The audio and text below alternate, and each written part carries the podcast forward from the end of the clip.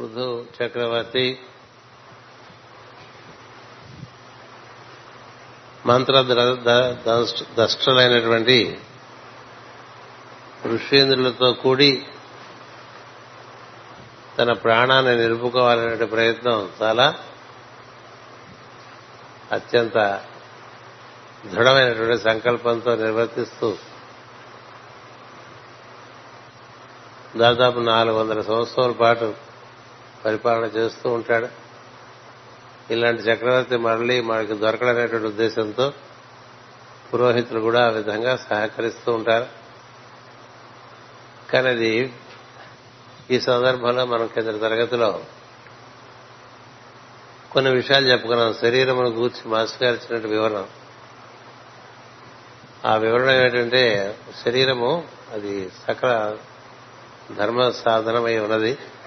శరీరమిధం కరు ధర్మ సాధనం అంట అంటే ఇందులో మనం దిగి రావటానికి కారణం ఈ సృష్టిని అనుభూతి చెందడానికి ఈ భూమి మీద మనం అనుభూతి చెందటానికి ఈ శరీరాన్ని తీసుకుని మనం ఇక్కడ భూమి మీద ఉన్నాం. మనమంతా కూడా అందరం కూడా సూర్య వంశీయులమే సూర్యుడి నుంచి కిరణములుగా దిగువచ్చి ఈ భూమి మీద అనుభూతి చెందడానికి వచ్చినటువంటి వాళ్ళం. అంచేత దీనికోసం మనకి కొంత ఆయుర్దాయం కలిగినట్టు ఒక శరీరం ఏర్పాటు చేశారు.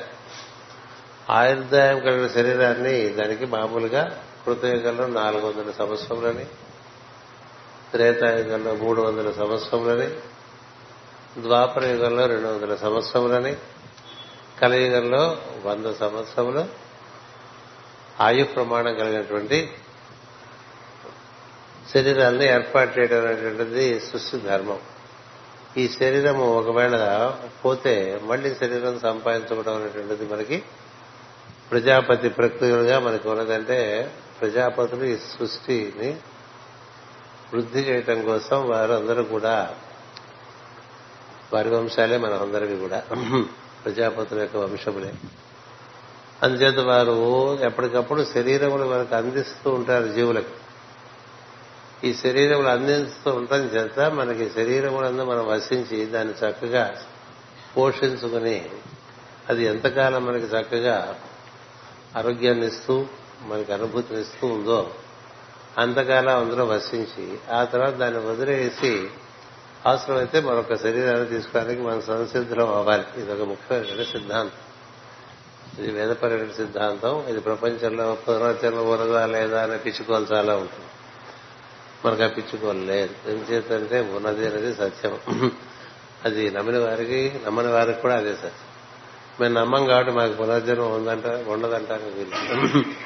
నమ్మినా నమ్మకపోయినా మళ్ళీ జన్మెత్తడం తప్పదు. ఎందుచేతంటే నీవి శరీరంలో పరిపూర్ణ అవ్వాలి పరిపూర్ణ అంటే ఇందులో ఉండే సమస్తమైనటువంటి విజ్ఞానములు అన్ని లోకములకి సంబంధించింది పొందాలి. పొందితే అప్పుడు నీకు దివ్య శరీరం క్రమంగా ఏర్పడుతుంది. దివ్య శరీరం మాటి మాటికి దానిలో కూడా మళ్ళీ గ్రేడేషన్స్ ఉన్నాయి. సూక్ష్మ శరీరం అని కారణ శరీరం అని ఆ తర్వాత మనకి భాగవతమయ శరీరం అనేటువంటి శరీరం ధర్మకాయమని నిర్మాణకాయమని అవసరమైతే నిర్మాణం చేసుకోవడానికి ఇలా రకరకాలుగా శరీరాలు మనకి ఏర్పాటవుతూ ఉంటాయి. అందుచేత శరీరము ఉంటుంది. ఈ శరీరం పోతుందనేటువంటి భయం అక్కర్లేదు. పోయినా ఇంకో శరీరం వస్తుంది అనేటువంటిది ప్రధానమైన విషయం. రెండో అధ్యాయంలో భగవద్గీతలు కూడా మొట్టమొదటిగా శ్రీకృష్ణ అర్జునుడికి బోధించేది కూడా ఈ శరీరం నీకు వెళ్ళిపోతుంది వెళ్ళిపోతుందనే భయం అక్కర్లేదు మళ్ళీ శరీరంలోకి వస్తావని.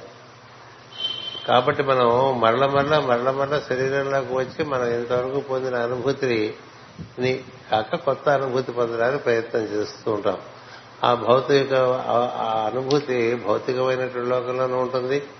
ప్రాణమయ లోకంలో ఉంటుంది మనోమయ లోకంలో ఉంటుంది విజ్ఞానమయ లోకంలో ఉంటుంది ఆనందమయ లోకంలో ఉంటుంది ఆత్మలోకంలో ఉంటుంది. ఇన్ని లోకాల్లో అనుభూతి పొందడానికి మళ్ళీ మళ్ళీ శరీరంలోకి వస్తా. అందుచేత శరీరం ఉండదు మనకి పోతే ఎలా అనేది భయం లేదు. ఏం చేతంటే ఒక కారు మంది ఒక వాహనం పాడైపోతే ఎలా ఉంది ఇంకో కారు కొనుక్కుంటాం అలాగే మన వస్త్రధారణము మనకు వేసుకున్న బట్టలు చిరిగిపోతుంటే కొత్త బట్టలు వేసుకుంటూ ఉంటాం. శ్రీకృష్ణుడు అలా ఇచ్చాడు ఉపమానం. ఈ శరీరం చిరిగిపోతే మళ్ళీ ఇంకొక శరీరం వస్తుంది.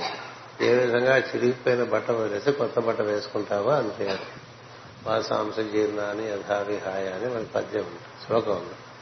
అయితే మొట్టమొదటిగా తెలియవలసిందంటే శరీరం పోతుందని భయం కానీ ఇది పోతే ఇంకోటి వస్తుంది. ప్రకృతి ఇస్తుంది శరీరం. అదొకటి. రెండవది ఈ శరీరాన్ని అశ్రద్ధం చేయకూడదు అనేటువంటిది. శరీరంలో అశ్రద్ధ చేయకూడదు. దాన్ని ఏ విధంగా పోషించాలో తెలుసుకుని ఆ విధంగా పోషించాలి.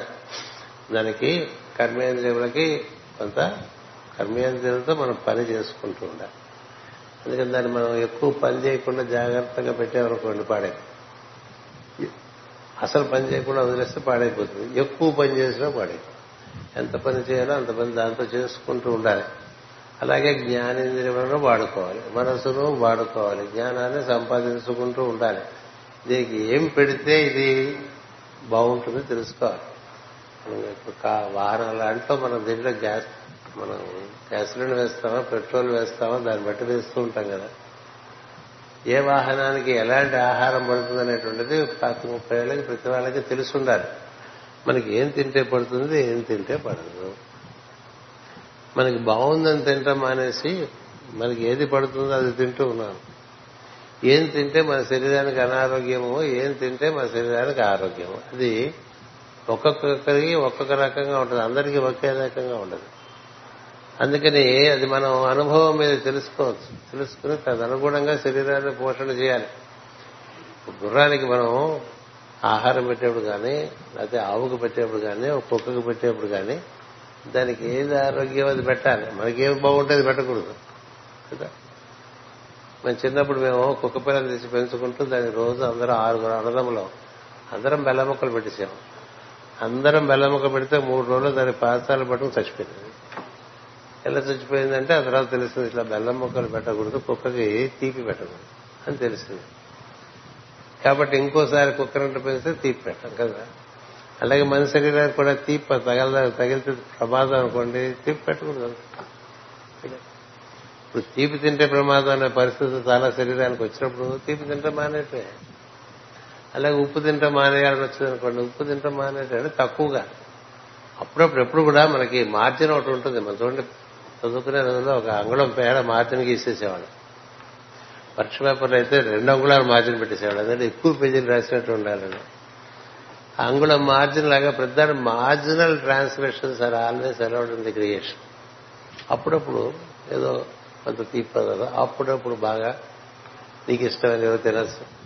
కానీ తీపి ఎంత తినాలి పులుపు ఎంత తినాలి ఉప్పు ఎంత తినాలి చేదు ఎంత తినాలి బగర్ ఎంత తినాలి కారం ఎంత తినాలి ఇవి తెలిసి తదనుగుణంగా మన శరీరానికి ఏది కావాలో అది మనం దానికి ఆహారం వేస్తూ ఉంటే దానికి ఇవ్వవలసిన వ్యాయామం దానికి ఇస్తూ ఉంటే దీని ప్రమాణము కలియుగంలో వంద సంవత్సరములు. మరి తెలియపోవటం వల్ల మనకి ఇష్టమైనవన్నీ మనం తినటం వల్ల మన శరీరం అది క్రమంగా దానికి అనారోగ్యమైనటువంటిది చేరి ఇప్పుడు అన్నంతో పాటు మందులు కూడా తింటూ ఉంటాం. అందుకని రెండో విషయం మనకి చెప్పేది ఏంటంటే మన వాంగ్మయము శరీరమును చాలా శ్రద్ధతో పోషించుకోవాలి.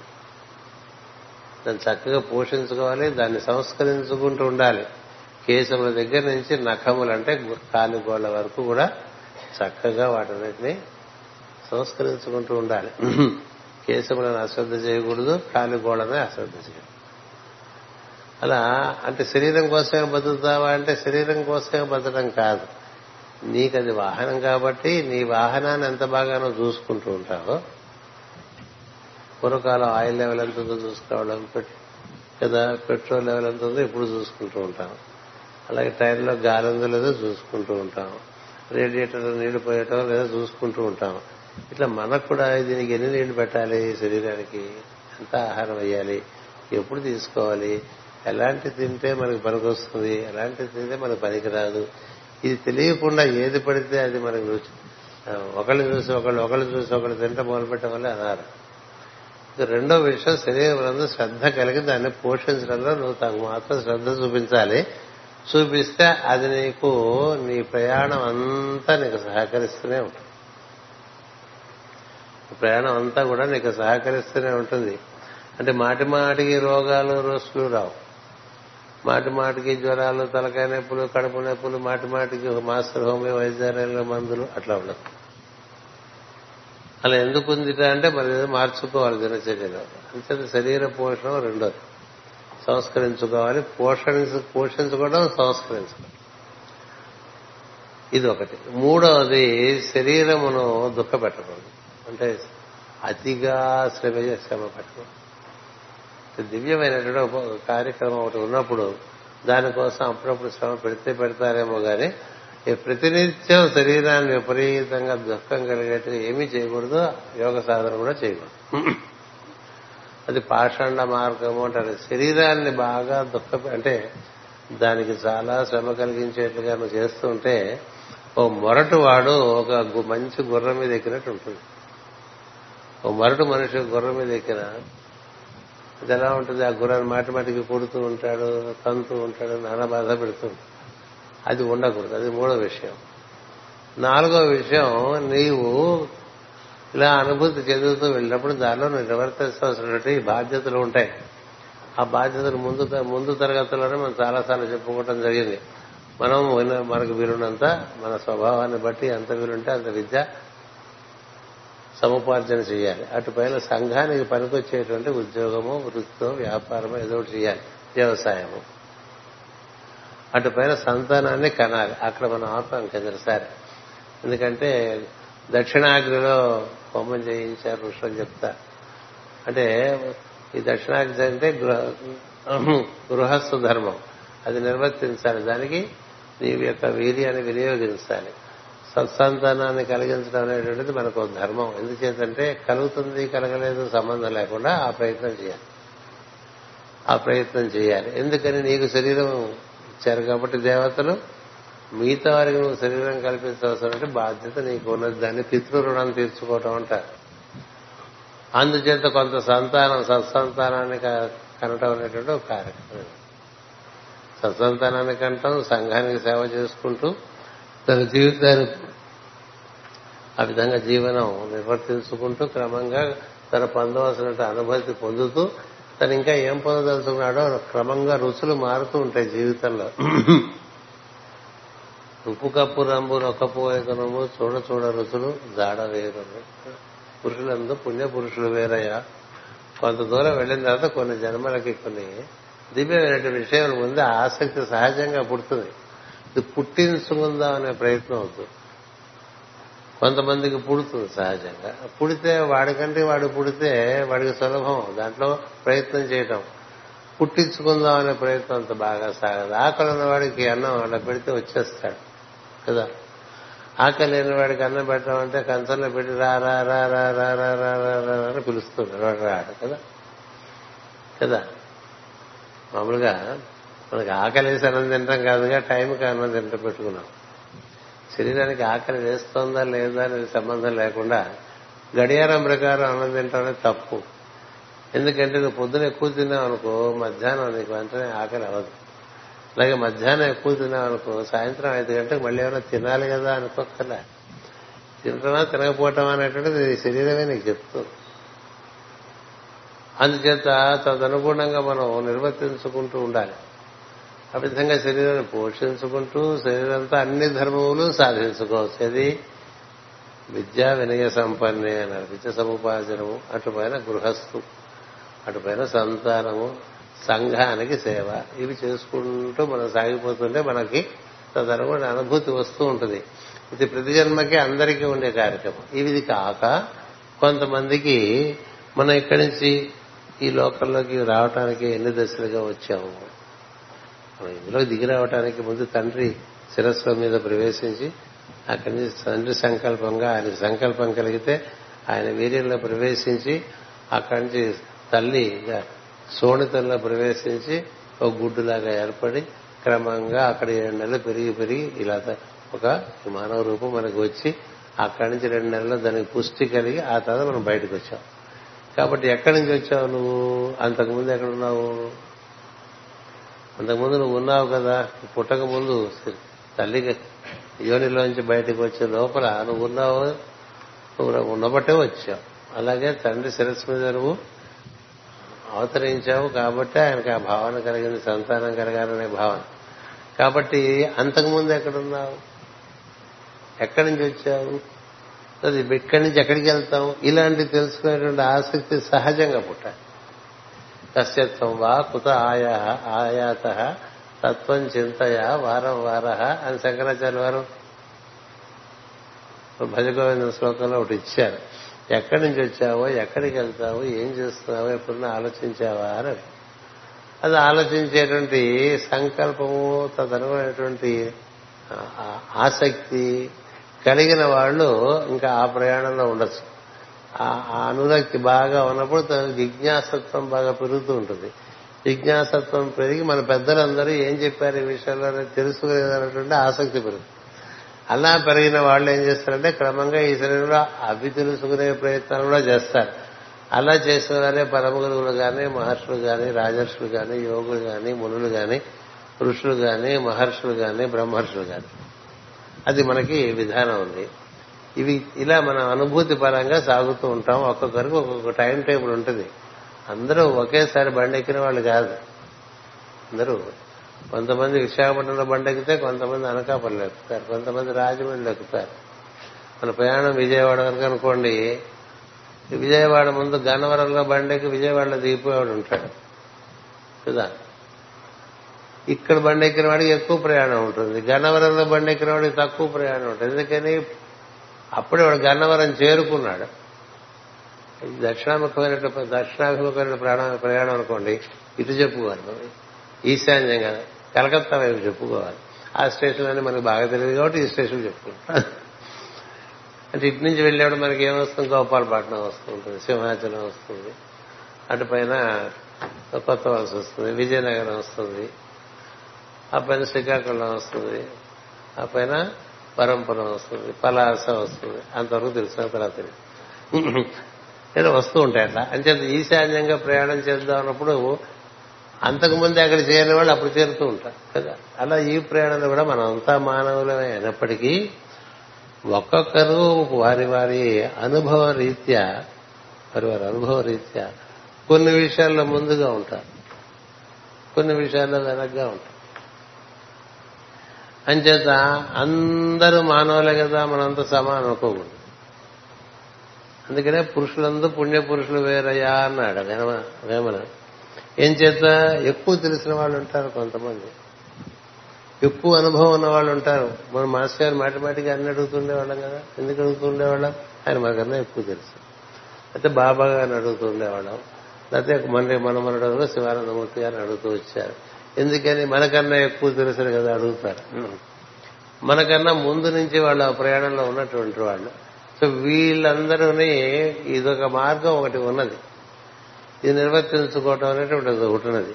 ఇవన్నీ కాకుండా నువ్వు ఊరికే ఒక శరీరానికి దాన్ని సరిగ్గా సంస్కరించకుండా దానికి తైల సంస్కారం కూడా చేయకుండా ఆ జడలు ఎలా పని చేసుకుంటూ ఒంటి నిండా భస్మం పూసేసుకుని కాషాయం కట్టేసి సంఘంలో ఏ పని చేయకుండా శరీరం ధరించి సంతానం కనకుండా ఇలాంటి వాళ్ళందరినీ మన వాంగ్మయం పాషండలు అంది. వీళ్ళేంటి? వీళ్ళకి ఎందుకు వచ్చారో అది మర్చిపోయి ఇలా నిర్వర్తించుకుంటూ వస్తున్నారు.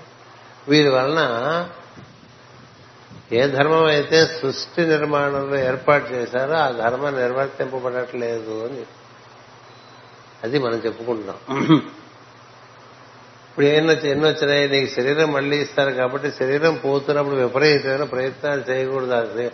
ఆ శరీరాన్ని నిల నిలపటం కోసం. శరీరం ఇప్పుడైనా మూడు వందల నాలుగు వందల ఏళ్ళు బతికాడండి. ఇప్పుడు నాలుగోసారి ఎందుకు వచ్చాడు? మళ్ళీ పట్టుకోవటానికి మళ్ళీ పట్టుకెళ్ళిపోయాడు. పట్టుకెళ్ళిపోతే మనం గొట్టాలు పెట్టేసరికి ఇప్పుడు తొంభై ఏళ్ళ వాళ్ళకి గొట్టాలు దూర్చేసి చేతులకు గొట్టాలు పెట్టి కాళ్ళకు గొట్టాలు పెట్టి ఏవేవో చేస్తున్నాం అనుకోండి వాడు తొంభై ఏళ్ళు వాడు మామూలుగా ఉన్నప్పటికీ కూడా ఏమి చేయలేడు ఇంకా కదా? ఉన్నప్పటికీ కూడా ఆయన ఇంకా సాధించగలిగింది ఏముండదు ఇదేం అంత బాగా పనిచేస్తుంది మరుపు వస్తూ ఉంటుంది కదా? ఆయన దాన్ని నన్ను వెళ్ళిపోనివ్వటం అనేటువంటిది మన ధర్మం. ఎనభై నాలుగేళ్ళ తర్వాత ఆయనకి ఇంక ఊరికి గొట్టాలు పెట్టడం అన్ని చోట్ల కింద పైన మన శాస్త్రం ఉంటుంది మళ్ళీ వస్తాడు అడని ఈ పృథ్వీ చక్రవర్తి ఏం చేశాడు? ఆయనకున్నారు మహాత్మరైనటువంటి ఋషులు. వాళ్ళు ఏదైనా పట్టురాగలరు మూడు సార్లు పట్టుకొచ్చారు. అది మళ్ళీ నాలుగోసారి మొదలు పెట్టారు ఇది ఒక ఒక ఆచారం సృష్టిలో వచ్చింది. ఈ పాషాండ ఆచారం ఎట్లా వచ్చిన సృష్టిలో ఈ శరీరాన్ని ఎట్లా కొట్లా నిలుపుకోవాలి ఎట్టి పరిస్థితుల్లో? ఎట్లా కొట్ట? ఎందుకు ఏం చేయాలి నువ్వు ఏం చేయాలి? మహాత్ములు చూపించారు? వాళ్ళ జీవితాల్లో పని అయిపోతే వెళ్ళిపోయారు కదా? ఇప్పుడు ధర్మరాజు ఆయనకి తొంభై ఆరేళ్ళ వయసు అప్పుడు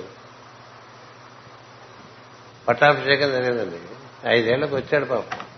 అస్తినకి తొంభై ఆరేళ్ళకి పట్టాభిషేకం జరిగింది. అక్కడి నుంచి ముప్పై ఏళ్ళు పరిపాలన చేశాడు చాలు పూర్ణ ఆరోగ్యవంతుడే చాలు మనం వచ్చిన పని అయిపోయింది. మనం ధర్మాన్ని నిలబెట్టాం ఇప్పుడు ఇంకోడు ఉన్నాడు ఉత్తరాధికారి మనవాడు వాడికి ముప్పై ఏళ్ళు వచ్చేసినాయి. ముప్పై ఐదేళ్ళ వాడి ముప్పై ముప్పై ఆరేళ్ళు వస్తాయి. వచ్చిన సందర్భంలో ఈయన నాయన మేము వెళ్తాం ఇంకా. నువ్వు వెళ్ళిపోరా అని చెప్తారు. ఐదుగురు వెళ్ళిపోతారు. ద్రౌపది దేవత కదా? ఇది మనకు ఆచారం. అంచేత మనకి ఏమన్నారంటే బాల్యము కౌమారము గార్హపత్యము తర్వాత వానప్రస్థము సన్యాసము అనొచ్చు మనకి ఇవన్నీ ఉన్నాయి. చిట్ట చివరికి మన వాళ్ళు అందుకనే కాశీకి బయలుదేరి వెళ్ళిపోతుండే కాశీ చేరతామని కాదు ఉద్దేశం. ఈశాన్యంగా ప్రయాణం. కాశీ కదా? మన కాశీ కూడా మనలో ఇక్కడ పాల భాగం పైన ఉన్నదని మనకి పెద్దలు చెప్తారు. అంచేది ఇటు ప్రయాణం చేస్తూ ఉండాలి లేదా కాశీకి ప్రయాణం చేసుకుంటూ వెళ్ళాలి. కాశ్యాంతే మరణం ముక్తి అంటే ఇక్కడికి చేరుకుంటే ముక్తి. ఎక్కడికి? ఆజ్ఞ దాటి పాల భాగం అంటే సహస్రానికేను ఆజ్ఞకి మధ్య ఉండే స్థానాన్ని చేరితే ముక్తి అనేటువంటిది రహస్యార్థం. అంతే కాశీలో చచ్చిపోయిన వాళ్ళందరికీ ముక్తి రాదు. కాశీలో జంతువులు కూడా చచ్చిపోతారు. రకరకాల మనుషులు చచ్చిపోతుంటారు అయితే అది ఒక ఆచారంగా ఇచ్చారు మనకి అందుచేత ఇప్పుడు ఈయనేం చేస్తున్నాడు? వచ్చిన పని అయింది అన్నీ చేశాడు. మాటి మాటికి ఈ యజ్ఞ అశ్వాన్ని పట్టుకురావటం అనే ప్రయత్నం చేస్తూ ఉన్నాడు అనమాట అందులో భాగంగానే ఆయుర్వేదం పుట్టిందని మాస్టర్ గారు రాశారు. ఈ ఆయుస్సు నిలుపుకోవాలనే తీవ్రమైన ప్రయత్నం మూలంగానే ఆయుర్వేదంలో కూడా రకరకాల ప్రక్రియలు పుట్టినాయి. దానివల్ల ఆరోగ్యం నిలబడుతుంది. కానీ ఏదైనా శరీరాన్ని నిలబడుతుందని రాశారు. అది ఇక్కడ కొంచెం అది ఇక్కడ చెప్పుకుంటున్నాం అనమాట ఇంద్రశక్తిని ప్రతిష్ఠించి చిరకాల మాదేహమునే మృత్యువు నుండి తప్పింపబడిన ప్రయత్నం ఒకటి జరుగుతున్నది. దీర్ఘ జీవితత్వము ఆయుర్వేదమున ప్రతిపాదింపబడినది. దేహమున ఎప్పటికప్పుడు ప్రశస్తమైన రసరక్త మాంసాదులు లభించినట్లు చేయు యజ్ఞమును రసాయనం అనే పేరు ఋషులచే దర్శింపబడినది. రసాయన అండ్ ఆయుర్వేదాన్ని మాస్టర్ గారి నాన్నగారు పుస్తకం రాశారు. మాస్టర్ గారి నాన్నగారు తాతగారు అంటూ ఉంటాం ఆయనకు ఆయుర్వేదంలో మహా దిట్ట.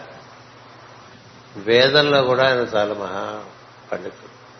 ఆయనకి తెలియనివి చాలా తక్కువ అందరూ దక్షిణాదిలో మనకి చన్నపట్నం నుంచి ఇటు మనకి విశా విజయనగరం వారంపురం వరకు కూడా ఎవరికైనా వేదపరమైన సందేహాలుంటే తాతగారిని సంప్రదిస్తూ ఉండాలి. అలాంటి మహత్తరమైన వ్యక్తి ఆయన. ఆయన రసాయనాన పుస్తకం రాదంటే మనలో ఉండేటువంటి రసము రక్తము అవి ఎప్పుడు చక్కగా శుద్ధి చేసుకుని మనం బాగా ఆరోగ్యవంతంగా ఉండటానికి విధానం ఒకటి మరి అది నిర్వర్తించుకోవడం అనేటువంటిది ఆయుర్వేదంలో ఉన్నది. రసాయన మన పేరు ఋషులచే దర్శింపబడినది.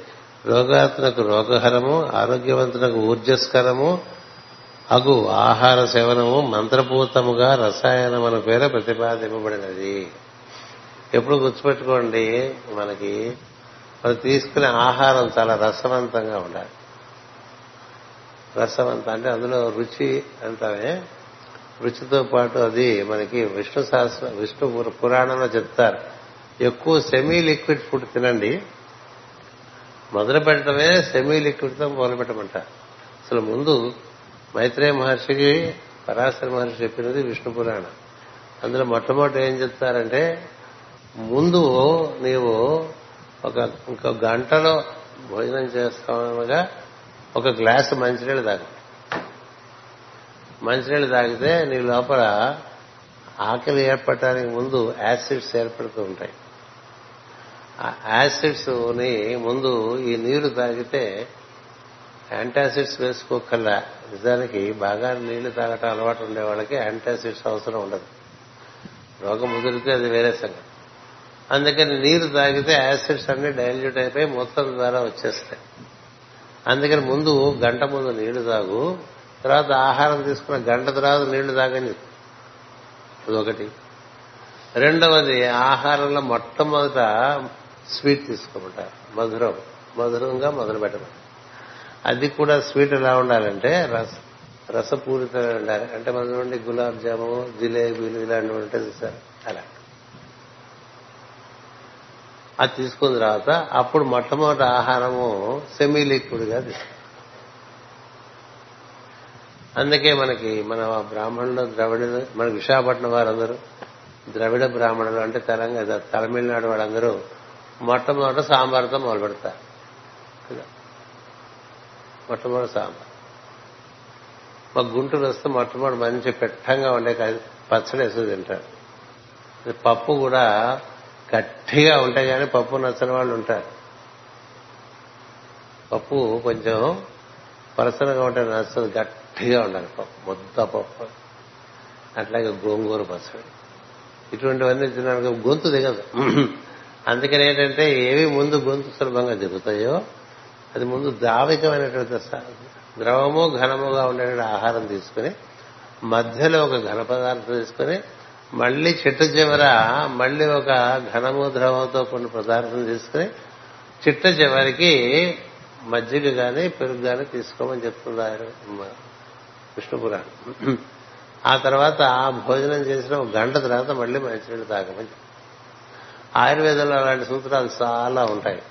వీళ్ళు ఏమంటారంటే ఎక్కువ రసపూరితమైన ఇప్పుడు మీకు ఏదైనా కూరలు కొనుక్కున్నారనుకోండి కొన్ని కూరల్లో రసం బాగుంటుంది. ఇప్పుడు టొమాటో తీసుకున్నాను రసం. కదా చామదంప తీసుకున్నాం అనుకోండి రసవత్తరంగా ఉండదు మధ్యలో తిన. కానీ ఇవి ఎక్కువ ఉండాలి. ఏది రసాన్ని నీకు అందిస్తాయో అవి ఎక్కువగా తీసుకుంటూ ఉండాలి. ఇప్పుడు బెండకాయ ఉందనుకోండి జిగురు. సొరకాయ ఉందనుకోండి దానిలో నీళ్ళే ఉంటాయి. కదా దోసకాయ ఉందనుకోండి దాని నెలలో నీళ్ళే ఉంటాయి. మనం మామూలుగా ఎప్పుడు పాతకాలం నుంచి తీసుకున్న కూరలో ఎక్కువ భాగం ఇలా ఎక్కువ నీకు సులభంగా అరిగేటువంటి విషయములుగా ఉండేది. క్రమంగా దుంపల్లోకి వచ్చాం. దుంపల్లోకి వస్తే కొంచెం బలం.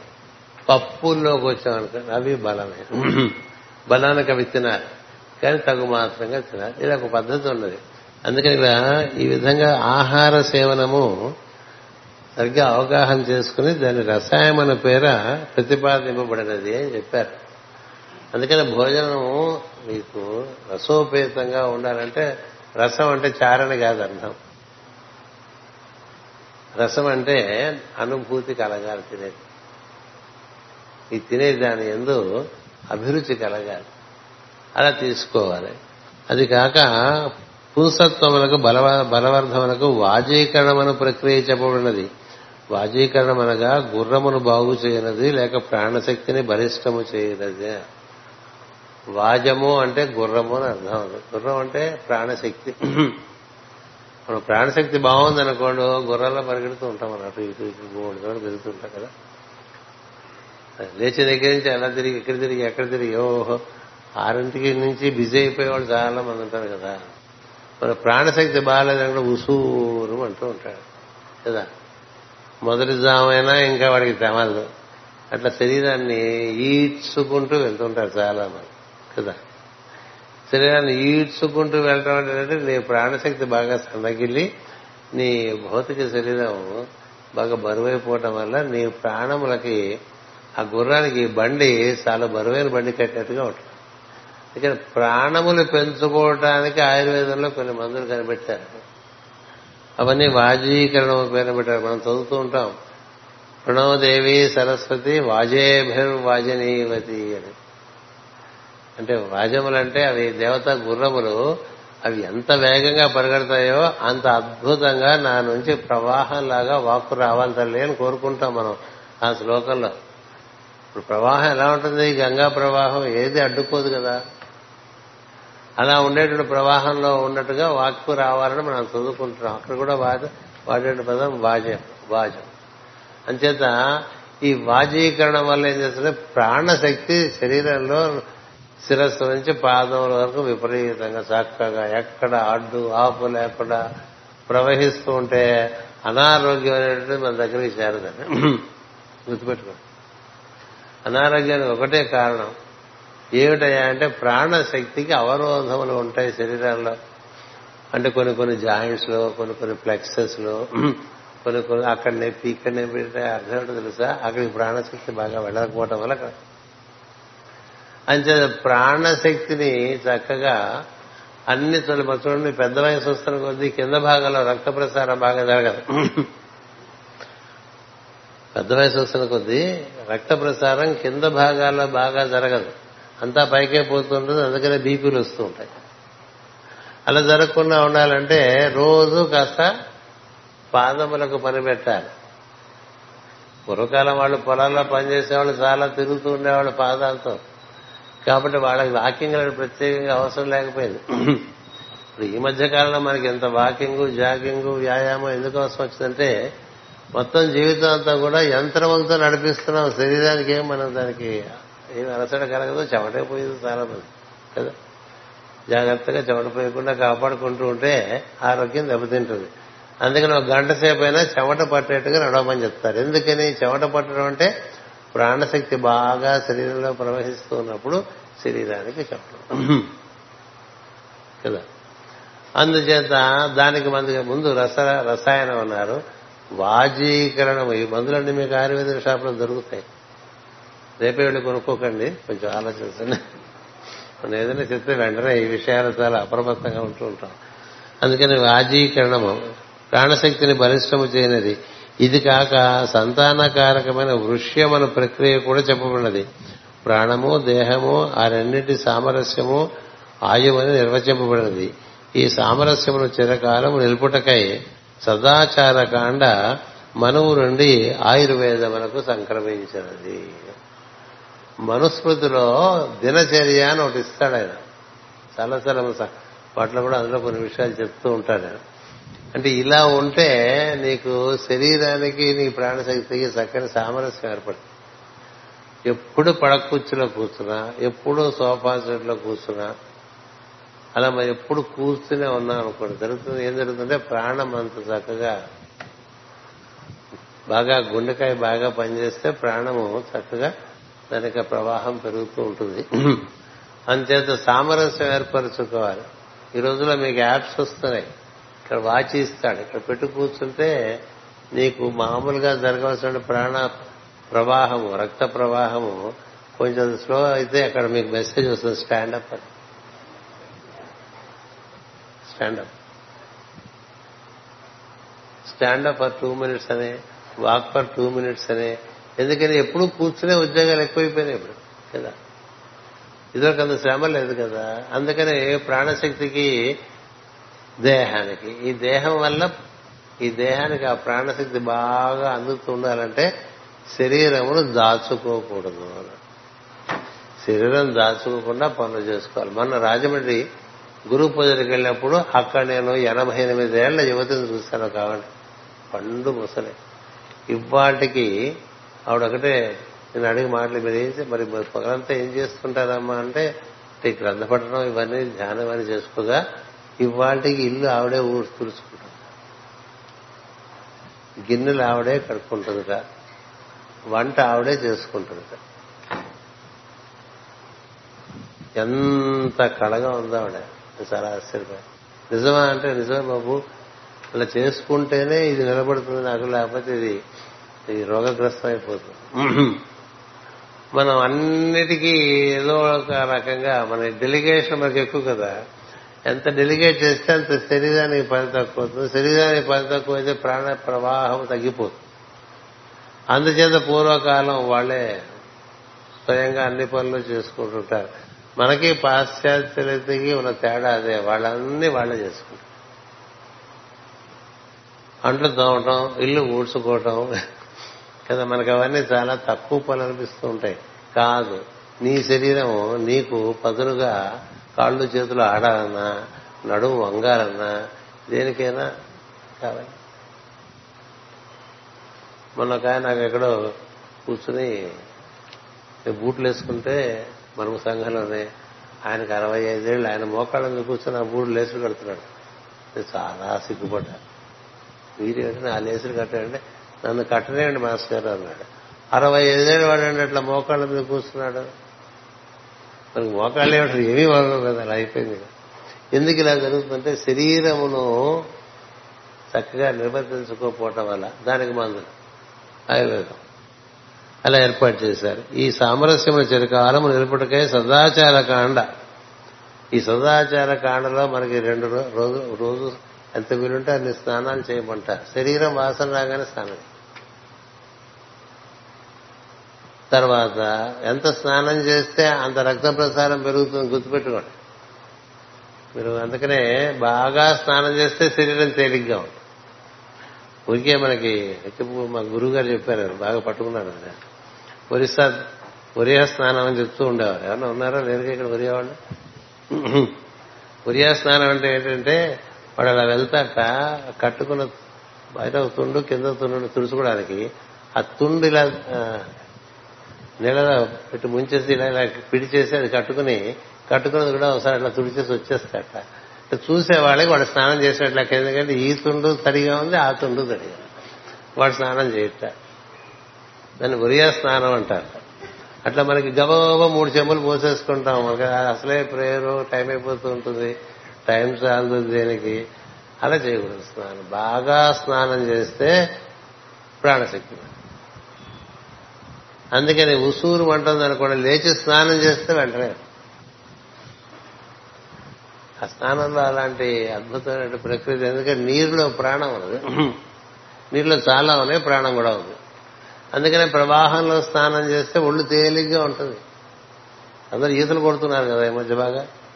ఎందుకని వాడు నీళ్ళు ఎత్తించి అటు పంపిస్తూ ఉంటాడు. ఎప్పుడు అవే నీళ్ళు ఉండవు అక్కడ. అందులో చేసి బయటికి రాగానే వాడికి తేలిగ్గా ఉంటాడు. నీటిగా ప్రభావం ఉన్నది. ఇలా మనకి ప్రాణశక్తిని పెంపించలేనటువంటి విషయాలు చాలా మనువు చెప్పినటువంటిది ఆయుర్వేదంలో నిక్షిప్తం చేశారు. ఇవి కాక ముసలితనము మృత్యువును జయించటకు కూడా యత్నములు జరిగినవి అన్నది. ముసలితనము మృత్యువును జయించడానికి కూడా యత్నములు జరిగిన ఈ ప్రక్రియనే కాయకల్పము అందరు కాయకల్పం. మాస్టర్ గారు సివి గారు మనకి అతీత కాయకల్ప చికిత్స అన్నారు. కదా? అతీత కాయకల్ప చికిత్స అంటే అతీత కాయం అంటే భౌతిక శరీరం కాదు. అందుకని ఇది నిలబడటం కాదు ఆయన పని. ఇది ఉండగా దీనికి అతీతమైనటువంటి కాయమును కల్పించడం. అది సూక్ష్మ శరీర నిర్మాణం. అది జరిగితే అప్పుడు నువ్వు అందులోకి ప్రవేశిస్తే నీకు అందులో నువ్వు విసరించి ఈ శరీరాన్ని బయట నుంచి దూరం నుంచి చూడొచ్చు. అది కూర్చుని ఉంటుంది. నువ్వు దాంట్లో ఉంటావు అదేమో వెలుగుతూ ఉంటుంది. అలాంటి శరీరం ఏర్పడింది అనుకో ఇంకా ఈ శరీరం మీద మోజు కూడా ఉండదు. ఎగిరే శరీరం చేతికి వస్తే అలా రోడ్డు మీద వెళ్ళే శరీరం అది అతీత కాయకల్ప చికిత్సను మాస్టర్ శ్రీ గారి యోగం అది. అది వేరే సంగతి.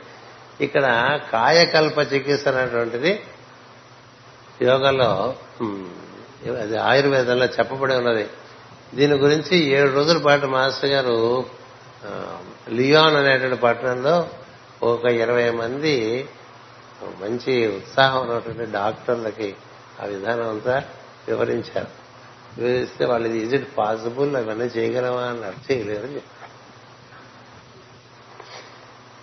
అని చేయలేరు. చేయాలంటే చాలా సంకల్ప బలం కావాలి. అంత సంకల్ప బలం ఉండి దానికి ఆ దీక్షకు మీరు ఉద్యుక్తులైతే తొంభై రోజుల్లో ఈ కాయకల్ప చికిత్స జరుగుతుంది. చెప్పడం జరిగింది. అంచేది ఎందుకంటే మాస్టర్ గారు నా తాతగారి దగ్గర ఆయుర్వేద సమస్యలు తెలుసుకున్నట్టుంటారు. సో అందుకని ఇప్పుడు ఏమైంది మనకి? మొట్టమొదట రసాయనము ఆ తర్వాత వాజీకరణము ఆ తర్వాత కాయకల్ప చికిత్స. అందులో భాగంగానే ఒక చిన్న ప్రిలిమినరీ వర్క్ ఇప్పుడు బాగా ప్రచారం అవుతుంది. పంచకర్మ అని. పంచకర్మ. ముందు ఉన్న మరణాలని తీసేసి ఆ తర్వాత ఇంకా చాలా చేయాలి. చాలా చేయాలి. సో అదొక కార్యక్రమం. అందు మొట్టమొదటి భరద్వాజుడు దీర్ఘ జీవితం కోరి ఉగ్ర తపస్సు చే ఇంద్రుడిని సోమలత ఎందు దర్శించి అమరేశ్వరత్వము సాధించను. ముమ్మారు అతడు ఇంద్రుని ప్రసన్న చేసి సోమము యొక్క దుంపలోని పాలుగా ఇంద్రశక్తిని పానము చేసి మూడు వందల సంవత్సరములు జీవించను. చవనుడు వార్ధక్యమున తన పితరుల కోరికచే వివాహము చేసుకుని సంతతి పొందగోరను. అప్పుడు అతడు ఆమలకి అను ఓషధి అందు యజ్ఞమూర్తులైన దేవతలను ఋషులను దర్శించి పునర్యమనమును పొంది దీర్ఘాయు అయ్యాను ఆమలకం అంటే తెలుసుగా మీకు? ఉసిరికాయ. దాంతోనే చేస్తారు మాకు ఆయుర్వేద మందులంతా. రోజు ఉసిరికాయ అది పచ్చలుగా కోసేసి నాలుగైదు పచ్చాలుగా అవి ఒక తేలులో నానేసుకుని అది బాగా రోజు కోటో రెండో తింటూ ఉంటే ఆ ఉసిరికాయ తేనె చేసేంత ఉపకారం ఇంకేది చేయదు. ఆ ఉసిరికాయలు దొరక నిమ్మకాయ తేనె పెట్టుకున్నారు నిమ్మకాయ తేనె కాదు ఉసిరికాయ తేనె. ఉసిరి చేసిన మేలు ఇంకేది చేయదు. ఆమలకం అని దానికి పేరు ఎందుకో తెలుసా? మలము అంటే మీకు తెలుసు. అమలము అంటే మలమును తీసేసేది. అమలా అని పేరు పెట్టుకుంటూ ఉంటారు. అమలాం అనేటువంటిది అమ్మవారి నామం. అమలాం అనేటువంటిది శుక్రశక్తికి సంబంధించినటువంటి ఒక మంత్రం కూడా. శుక్రగ్రహానికి మంత్రం అమల. అందుకని ఈరోజు రోజు ఉసిరి రేపటి నుంచి మీరు ఉసిరికాయ తినచ్చు. ఏం పర్లేదు. కొంచెం తేనెలో నానేసుకుని దానికి ఎక్కువ తేనె పట్టదు. అది నాలుగు నవలేశారనుకోండి నాలుగు ఉసిరికాయలు కాదు నాలుగు ముక్కలు. చేసి ఈ వాతావరణానికి దాని ప్రభావం చూపించే పద్ధతిలో ఒక రాగి గ్లాసును అయితే ఒక గాజు గ్లాస్ గాజు గ్లాస్ అయితే న్యూట్రల్ రాగి గ్లాస్ అయితే పనికొస్తుంది. వెండి గ్లాసులను పోసుకుని రాత్రి పోసుకుని పొద్దున్నే ఈ ఉసిరికాయ తేనె తిని ఆ నీళ్ళు తాగాడు ఇంకొకటి తులసి. తులసిలో కూడా శరీరంలో ఉండేటువంటి మాలిన్యాలు తీసేటువంటి పవిత్రత ఉంది. అందుకనే ప్రతి ఇంట్లోనూ తులసి పెట్టుకో ఇప్పుడు గొంతులో గురగలు వస్తే తులసి నీళ్ళు తాగితే పోతుంది. మన నేను మీ అందరికి తెలుసుగా మూడు రోజులు మూడు రోజులు ఒక ఢిల్లీలో ఉన్నా. అక్కడ బాగా ఈ వాకర్ల మీద నడిచే వాళ్ళందరికీ కూడా పక్కన ఒక చాలా మంచి ఇస్తారు చాలా మంచి ఇస్తారు తీసుకోవడానికి పెట్టారు. ఏమిటయ్యా ఇది? అడిగాను. అంటే తులసి అల్లం బెల్లం. వేడి కలిపినటువంటి టీ అది తులసి టీ అన్నాడు. ఏం కలిపావు ఇందులో అడిగా. కొంచెం బెల్లం వేస్తాట కొంచెం అల్లం వేస్తాట కొంచెం తులసి వేస్తాట. ఇది స్టార్ హోటల్స్లో కూడా వచ్చేసింది ఇది. ఇది ఈ ఆరోగ్యం కూర్చున్నటువంటి ఆసక్తి బాగా ఉన్నది కాబట్టి ఇలా ఎన్నో ఉన్నాయి. ఇటువంటివన్నీ మనకు ఆయుర్వేదంలో చాలదు కొద్దిగా అల్లం. కొద్దిగా అల్లం చాలా మంచిది. ఎందుకు తెలుసా? అల్లము వేడిమిని బాగా రీటైన్ చేస్తున్న శరీరంలో వేడి ఉంటే రోగాలు రావు. వెచ్చగా ఉండాలి శరీరం. చచ్చిపోయినట్టు చల్లగా కొద్దిగా వేడి ఉండాలి ఉంటే ఏం చేస్తుందంటే అది వ్యాధి నిరోధక శక్తిగా పనిచేస్తుంది. అందుకని కొంతమందికి తొందరగా జబ్బు వచ్చినా తగ్గిపోతుంది. కొంతమంది ఈడ్చుకుంటూ నెమ్మదిగా. ఇది ప్రాణశక్తి. అందుచేత ఈ ఆమలకంతో దాంతోనే చవనప్రాసం అని చేశారు. వస్తుంది అది కూడా. చవనుడు వార్ధక్యంలో తన పితరుల కోరికను కోరిక చే వివాహము చేసుకుని చవన మహర్షి కథ చాలా బాగుంటుంది. భారతంలో తప్పకుండా చదువుకోవాలి మీరంతా. చిట్ట చివరికి వచ్చి చివరి వరకు ఆయన వివాహం చేసుకున్నాడు. ముసలివాడైపోయాడు అగస్టుడు కూడా అంతే. అప్పుడు పితృదేవతలు ఒరే మా సంగతి ఏం చేసేవారు ఆరాడు ఇప్పుడేంటిది అని అడుగుతాడు ఆయన. ఋషి కదా వాళ్ళందరూ దర్శనాలు అవుతుంటాయి పితృదేవతల దర్శనాలు అవుతుంటాయి దేవతల దర్శనాలు అవుతుంటాయి ఋషుల దర్శనాలు అవుతుంటాయి అందుకని ఆయన అడిగారు మా సంగతి ఏం చేసావు మరి నువ్వు సంతానం కాకపోతే మేము మా ఎవల్యూషన్లో అంటే మా పరిణామ దశలో నీ వల్ల మేము కొంత ఆగుతాను రా అని చెప్పడం చేత అప్పుడు కనిపెట్టాడు ఆయన. కనిపెట్టి ఆ ఆమలకంతో యవనం సంపాదించి వివాహం చేసుకుని సంతానాన్ని కట్టి పితృదేవతలకి ఉద్ధారణ కలిగించడం కథలు. అటువంటివి భారతంలో మనకు ఉంటాయి. అంతేత ఋషులను దర్శించి పునర్యవనమును పొంది దీర్ఘాయువేదం. ఆమలకనగా పెద్ద ఉసిరిక. కరతలామలకము అనే ప్రక్రియను కనిపెట్టి సూర్యోదయమున చెట్టు నుండి విడివడని ఉసిరిక పండును అరచేతిలో గ్రహించి సహస్ర ప్రణవము జపించి ప్రాశము చేసి అతడు దీర్ఘాయువు సాధించాను. ఎలా సాధించాడు కూడా మనసు రాశాడు. మళ్ళీ చదువుతా వినండి. ఆమల కరతలామలకు మన ప్రక్రియ కనపట్టి సూర్యోదయమున చెట్టు నుండి విడి వడని ఉసిరిక పండును అరచేతిలో గ్రహించి అలా పట్టుకుని వెయ్యి సార్లు ఓంకారం చేసేవాట సూర్యోదయం సార్ ఏడు సార్లు చేయడానికే మనకు ఆయాసం. వెయ్యి సార్లు రోజు సూర్యోదయ సమయంలో అప్పటికప్పుడు చెట్టు నుంచి తీసుకున్నటువంటి ఈ అప్పటికప్పుడు కొనుక్కునే కూరగాయలకు ఉండేటువంటి ప్రాణము ఎప్పుడో ఎక్కడో అవి వచ్చి అక్కడి నుంచి ఊళ్ళో స్టాకుల్లో స్టోరేజ్లో పెట్టి ఫ్రీజర్లో అక్కడి నుంచి మార్కెట్కి వచ్చి అక్కడి నుంచి మన దగ్గరికి వచ్చింది అనుకోండి దాంట్లో ఏ ప్రాణశక్తి ఉండదు. అది కేవలం చూడటానికి అట్లా ఉంటుంది తప్ప నిగనిగలాడుతూ ఏం ఉండదు. నిన్న కోసింది ఇవాళ తిన్నా కొంత పర్వాలేదు కదా? అదే నిన్న కోసింది నిన్నే తినేసాం అనుకోండి పూర్వం అలా ఉండేవాళ్ళు. ఒంట్లో. పెరళ్ళలోనే వంకాయలు బెండకాయలు దొండకాయలు దోసకాయలు ఆనపకాయలు అన్నీ పెరళ్ళలోనే ఉండేవి కదండి.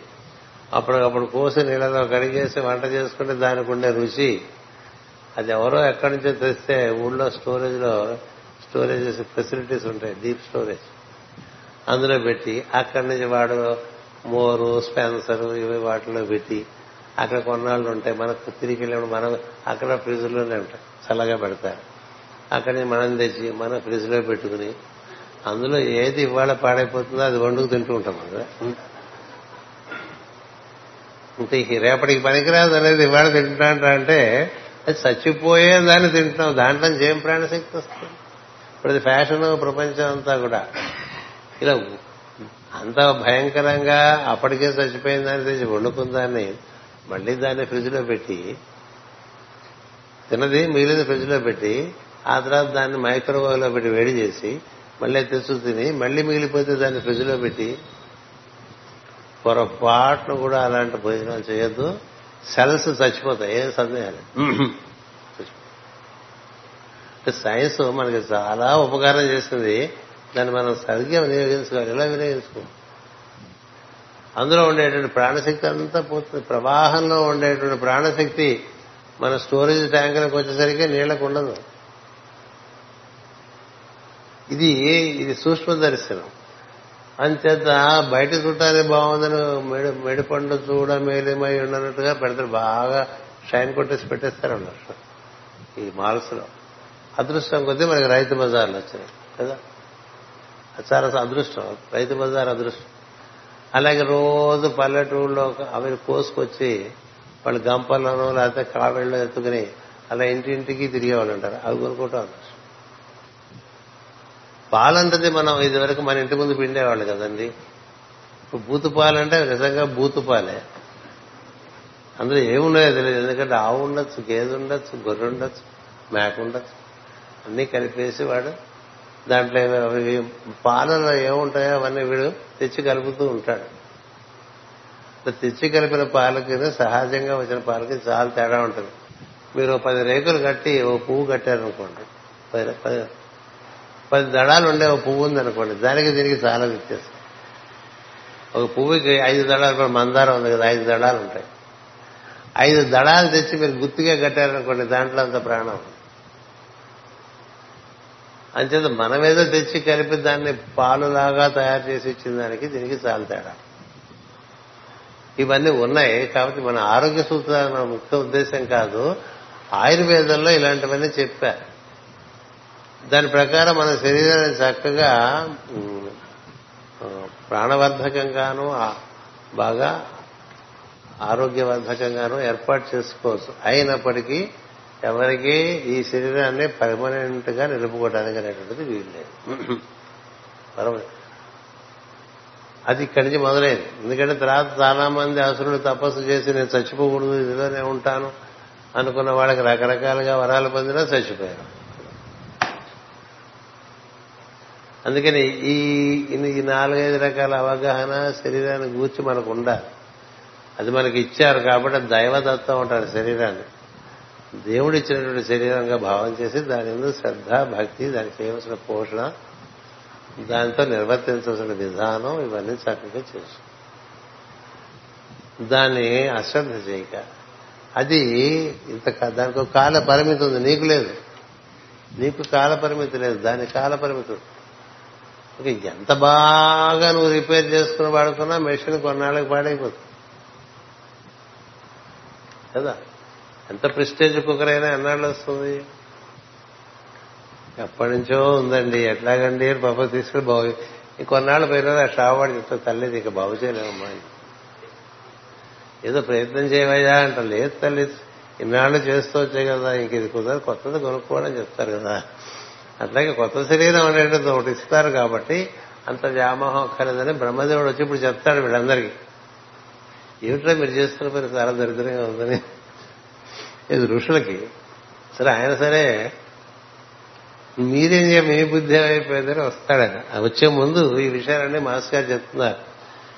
అందుకని అప్పటి నుండే ఉసిరికాయతో చేయబోయే కాయకల్ప యోగంలో చవన ప్రాసం అనే పేరు కలిగాను.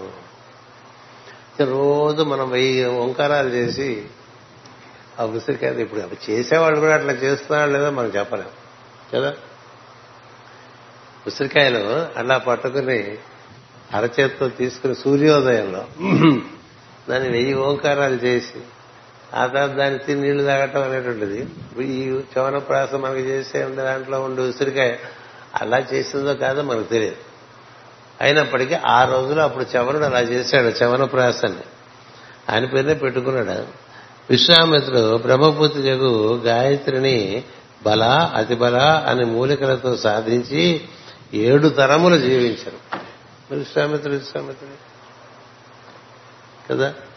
సృష్టికి ప్రతి సృష్టి చేసిన ఏకైక రాజర్షి బ్రహ్మర్షి కూడా అనిపించుకున్నాడు. చాలా గొప్పవాడు. మనంతా విశ్వామిత్ర సంతతి తెలుగు వాళ్ళందరం. తెలుసా? అందుకని మనకి పట్టుదల ఎక్కువ రోషం ఎక్కువ. వశిష్ఠుడు తక్కువ ఉంటారు మనలో. పట్టుదలలు రోషాలు ఆవేశాలు కావేశాలు లేని వాళ్ళు చాలా తక్కువ మంది. తెలుగువాడు ఆవేశం తెలియంది ఉంది అంతే విశ్వామిత్ర మహర్షి అమ్మవారి ఆరాధన ఏది గాయత్రి మంత్రాన్ని బ్రహ్మపుత్రి గాయత్రిని బల అతి బల అని మూలికలతో సాధించి ఏడు తలములు జీవించరు. ఆ తర్వాత ఇప్పుడు చిరంజీవిగా ఉన్నారనుకోండి ఆయన అది వేరే సంగతి.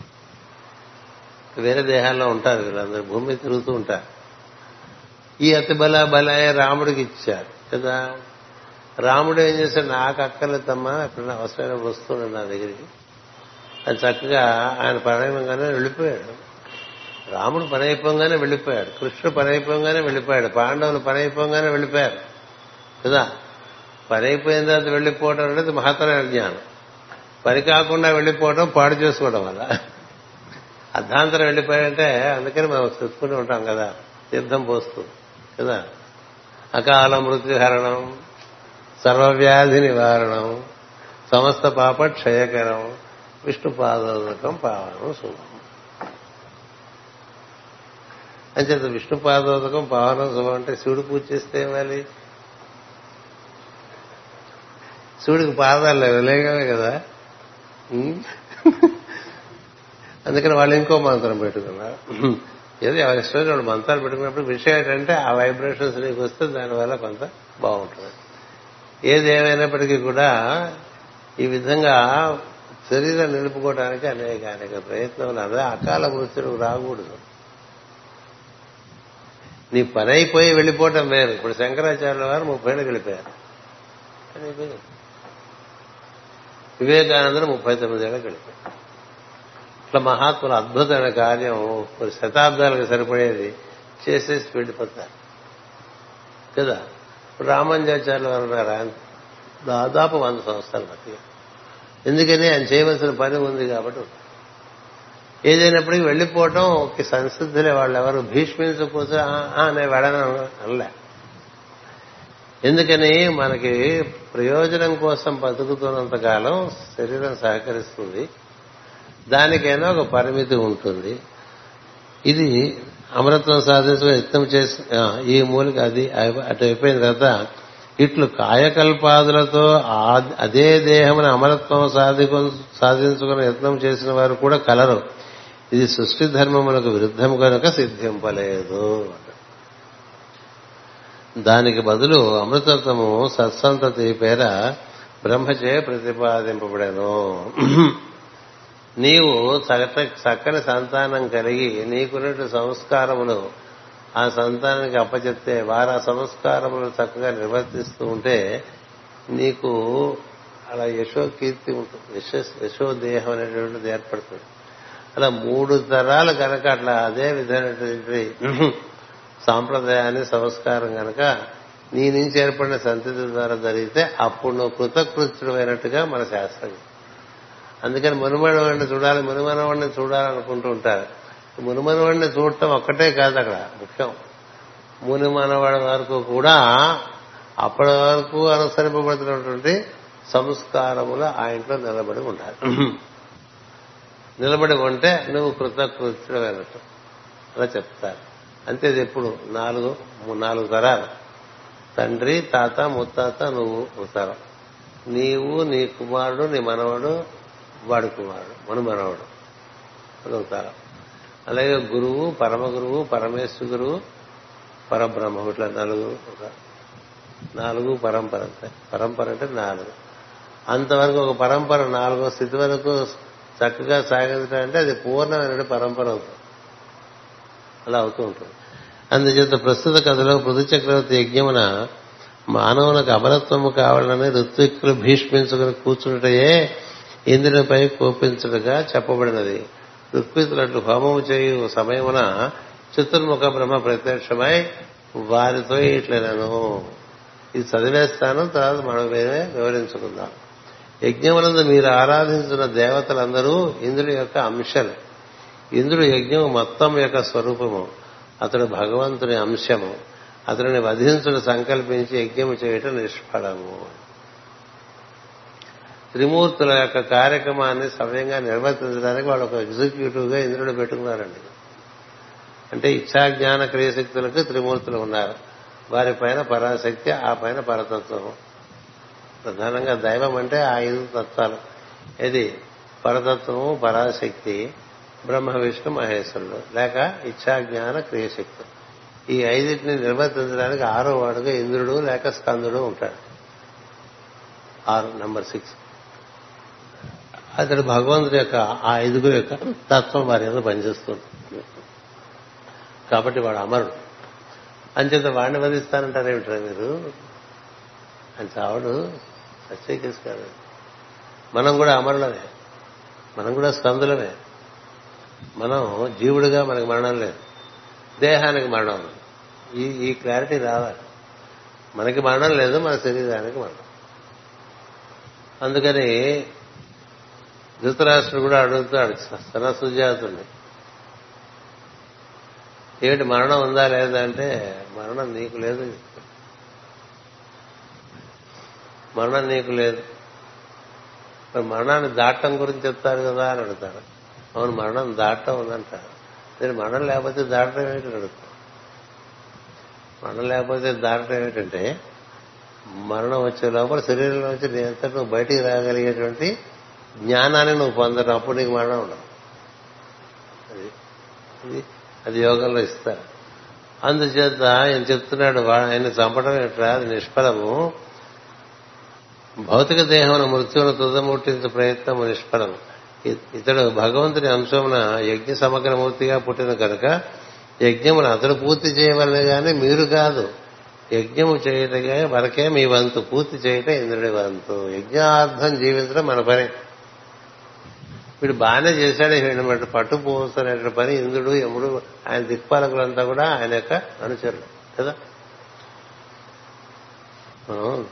హిమం దక్షిణ దిక్పథ్యం అంటాం కదా. ముందు ఎవరితో మొదలు పెడతాం? ఇంద్రం పూర్వ దిక్పథ్యం కదా. ఆయన అధీనంలోనే వీళ్ళందరూ పనిచేస్తుంటారు. ఆయన ధర్మం యొక్క అధీనంలో పనిచేస్తూ ఉంటారు అందుచేత ఆయన నిర్ణయం చేస్తాడు. ఓకే వీడి పని అయింది వీడిని తీసుకెళ్ళిపోవచ్చు. పని లేకుండా ఊరికి అక్కడ ఉన్నాడు అనుకోండి. వీడు ఉండి ఉపయోగం లేదు. మరణం వల్ల వీడు బాగుపడతాడని కూడా మరణం కాదు. ప్రతి వాళ్ళకి ఆయుష్ పరిమాణం అనేటువంటిది మొదట్లోనే నిర్ణయం పోతుంది ఆ ప్రకారంగా తీసుకెళ్ళిపోతూ ఉంటారు. యజ్ఞం చేయడం వరకే మీ వంతు పూర్తి చేయటం ఇంద్రుడి వంతు. మీరు పూర్తి చేయ యత్నించడంతో అతను అంత అతను అంతం వాడిని చూస్తున్న వల్లే గాని